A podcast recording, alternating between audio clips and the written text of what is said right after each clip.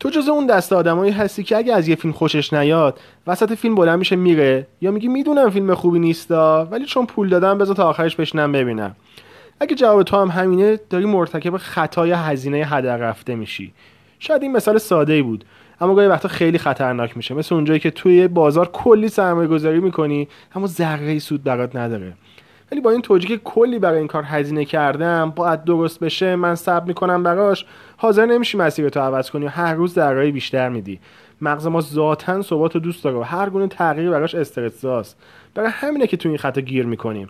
شاید صنعت خودروسازی ایران نمونه خوبی باشه. کارخونهایی که همه می‌دونن کارهای لازم رو ندارن. اما همیشه توجیه میشه که چون کلی براشون هزینه شده حیفه که تعطیلشون کنیم. برای تصمیم گیری همه هزینه که تا الان کردی رو فراموش کن فقط به سود و زیان آیندت توجه کن. 60 ثانیه کتاب. این ویدیو رو با دوستات به اشتراک بذار.